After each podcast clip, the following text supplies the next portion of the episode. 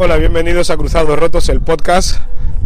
En el audio de hoy, grabado también desde CosmoCaixa, os voy a hablar de lo que se me pase por la cabeza, porque estamos a final de año y tengo mil cosas apuntadas por hablar, pero como no hay muchos escuchantes, oyentes, y la gente está más por otras cosas, me lo guardo para el inicio de año, que creo que tendrá un poquito más de repercusión, en el caso de que tenga alguna, porque este canal de Spotify y cualquier plataforma, este podcast, no tiene tanto seguimiento, cosa que no me preocupa, porque lo hago más que nada por mí, porque todo no tiene que ser escribir y todo lo que quiero decir siempre no me vale ni me llega para escribirlo. Y nada, pues mucha gente cuando llega ahora al final de año suele decir que por fin se acaba un año de mierda y cosas de estas, pero no se dan cuenta que al final vienen repitiendo siempre lo mismo, que por fin se acaba un año malísimo. En casos como este, habría que preguntarse cómo es que cada año acabo pensando que es un año de mierda. No yo, las personas que lo piensan. Yo en general no recuerdo haber dicho ningún año que he tenido un año de mierda, a pesar de haber tenido épocas, sobre todo cuando era futbolista, de años jodidos, o de haber pasado años en los que he pasado de cobrar 900 euros, que ya es medianamente poco, a cobrar 600 y pico, porque me han reducido las horas en el trabajo por necesidades y por otros motivos. Pero no me han parecido años de mierda, la verdad, más que nada porque creo que en cada año de estos he podido aprovechar para mejorar algunos aspectos de mi vida, aprender lecciones, adaptarme a las circunstancias y joder, porque tengo salud. Parece una chorrada, pero no lo es. Yo en el momento que tengo salud soy imparable. Luego también está la salud de la gente que quiero, que también es súper importante para ello, pero para yo poder afrontar todo eso tengo que estar bien yo de salud física y mental, y eso lo trabajo continuamente, aunque siempre se puede ser mejor en todos los aspectos, especialmente en casa, con la familia, la pareja, eso también, que eso es lo más difícil, porque es muy fácil ser buena gente con todo el mundo en la calle y en tu casa ser un ogro o estar siempre serio, que en muchos casos me pasa a mí, pero porque creo que en casa tenemos esa necesidad de relajarnos,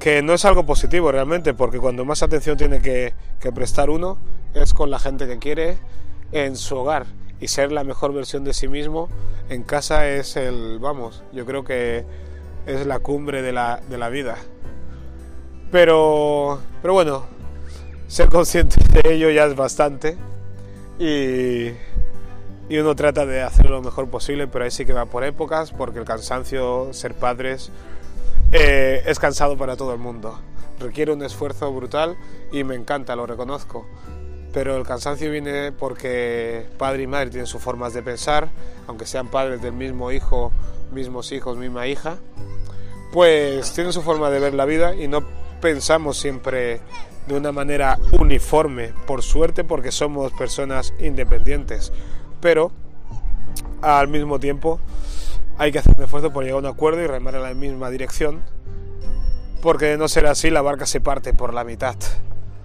Hay que buscar ese punto en común, hay que ceder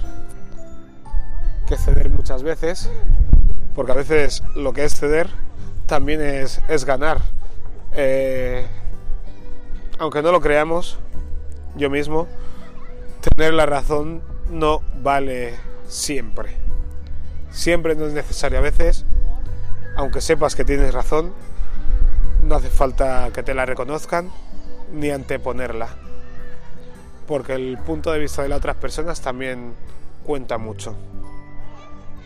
Y en cuanto a lo profesional, muy contento, la verdad, muy contento, porque he acabado el año como no lo esperaba, en el trabajo, en el colegio, muy bien, como siempre, con la tontería, ya llevo 9 o 10 años, no lo sé, pero ya llevo más años trabajando en educación que siendo futbolista profesional. Oficialmente ya soy un exfutbolista, pero de hace tiempo. Y luego la sorpresa de seguir en la radio, que eso era previsible, pero encima cobrando. El año anterior estuve todo un año sin cobrar en la radio. Lo hice a propósito, no pedí ni un duro, dediqué todo el tiempo que se me requirió, porque sabía que tarde o temprano iba a tener recompensa. Había leído en mil sitios eso de que trabaja gratis durante un tiempo, en lo que sea, y me parecía un poco chorrada, pero también veía el sentido. Y lo he puesto en práctica y ha valido la pena, vale la pena, sobre todo cuando entras en un sector nuevo, porque al estar de aprendiz tienes la licencia para poder equivocarte y que todos lo acepten, porque saben que estás aprendiendo. Entonces tienes mucha menos presión y te lo tomas de otra manera, no llevas el peso de tu trabajo. Tienes tu responsabilidad de la parte que te toca, pero como estás aprendiendo, te lo tomas de otra manera. Y luego la sorpresa fue cuando Frances Soria me llamó en verano. Estaba yo en Mirasol, paseando con mi hijo en la estación de Mirasol, bajamos ahí en Sant Cugat, estuvimos paseando por el barrio y estábamos en el andén esperando el tren para volver a casa. Era las 6 de la tarde y me dice que le gustaría contar conmigo para entrar a trabajar en el Sport Club, para hacer una colaboración semanal en el programa Sport Club en TV3. Una sorpresa, porque no era algo que yo esperara, trabajar en televisión, ni mucho menos, porque ese mundillo no es el mío y porque es un sitio donde quiere trabajar mucha gente, la verdad. Y fue una sorpresa brutal que en mes de agosto te digan que, julio, que cuentan contigo para trabajar en televisión. Pues para mí fue un auténtico regalo, porque a nivel profesional y a nivel económico es un empujón importante. Y yo, que vengo del mundo del fútbol, he estado ganando un buen sueldo durante buen tiempo, aunque a veces te pagan, a veces no te pagan, pero bueno, pasé al mundo real, al de los contratos de 800 euros, 900 euros, 700 euros... Me adapté perfectamente, pero sabiendo que iba a ser algo temporal. Y han pasado años, nadie llega a los sitios de la noche a la mañana, yo tampoco, pero tampoco he llegado a donde quiero llegar. Y de momento, estos primeros 3 meses que llevo en el programa, muy bien. No tengo ningún miedo a la cámara, ya en mi canal de YouTube ya se ve que me gusta. Luego la televisión, casi no me puse ni nervioso el primer programa, pero siempre he ido observando cómo funciona, y una vez que ves la mecánica de funcionamiento de un programa, ya vas midiendo tu participación y sabes cuándo entrar, cuándo no entrar, cuándo decir una cosa, cuándo otra, el ritmo que se lleva. Es cuestión de fijarse de los que ya tienen muchos años de experiencia y aportar tu toque diferente a la hora de comunicarte. Para mí el hándicap era que mi catalán es decente para hablar con personas y comunicarme sin ningún problema, cero problemas. Pero una cosa es hablar, ya sea en castellano, en catalán o inglés, a nivel coloquial, que hacerlo en un medio de comunicación, donde creo yo que debe ser un lugar donde se hable lo más correctamente posible. Y trabajo en ello. Y aún me falta vocabulario, me falta soltura, aunque creo que lo hago bastante bien, pero creo que se puede hacer mejor, porque estoy muy lejos de mi nivel de catalán respecto a mi nivel de castellano, y estoy trabajando en ello. ¿Y qué he estado haciendo para mejorarlo? Pues, entre otras cosas, leer en catalán para adquirir vocabulario, también escuchar mucho en catalán, también sobre todo audiolibros y al mismo tiempo repetir, como haciendo traducción simultánea o interpretación, como si tuviera un pinganillo. Yo voy escuchando y voy diciendo lo mismo como un segundo, 2 segundos después. Requiere de una concentración brutal, pero al final te encuentras cómodo y voy mejorando mi nivel de catalán. Pero en este proceso la pega ha sido que estoy aprendiendo o absorbiendo tanto que a la hora de expresarme me atabalo, como decimos aquí en Cataluña, me atabalo, me hago un lío y me falta fluidez, porque es algo así como que en mi cerebro está entrando un montón de información y cuando sale fuera no sale clara, parece que hay un embudo y se van atropellando las palabras, los pensamientos y que no me encuentro lo cómodo que quiera.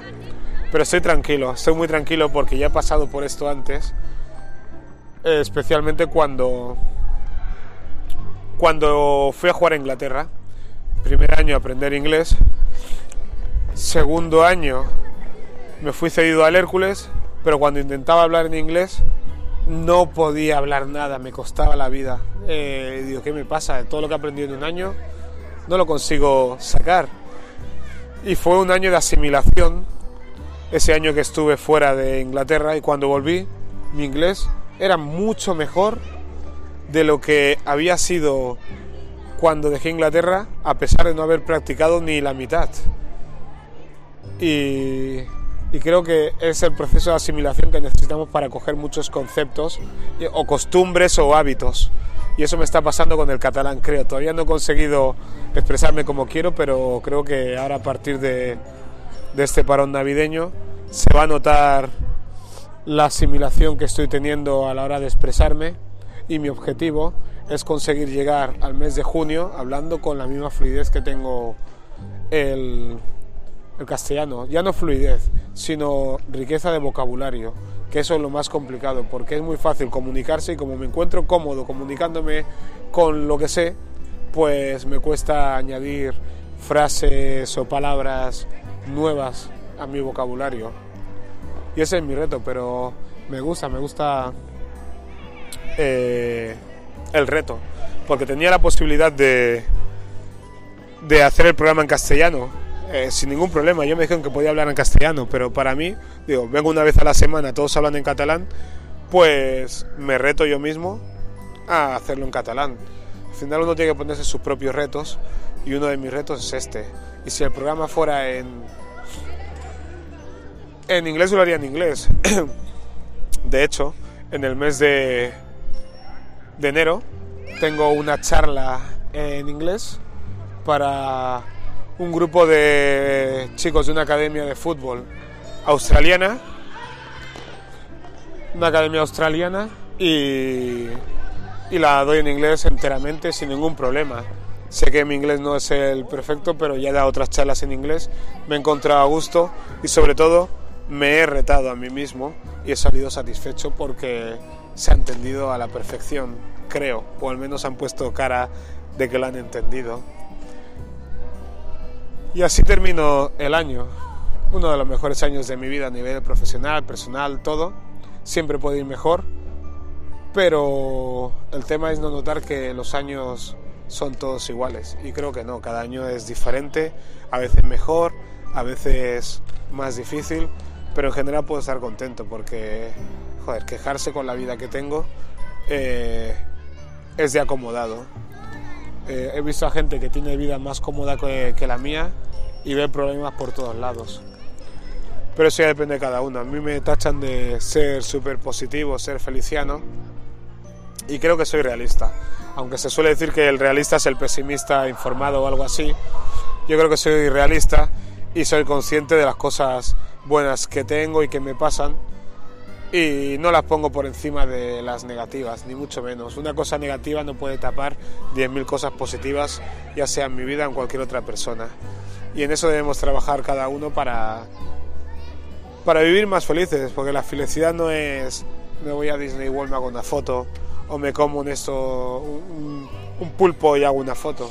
No, la felicidad es que te vas a dormir y tienes la sensación de que has hecho durante el día las cosas de la mejor manera posible a pesar de que sabías que podías hacerlo mejor. Y nada, de aquí desde CosmoCaixa, cierro este nuevo audio de Cruzados Rotos, Jacinto Ela.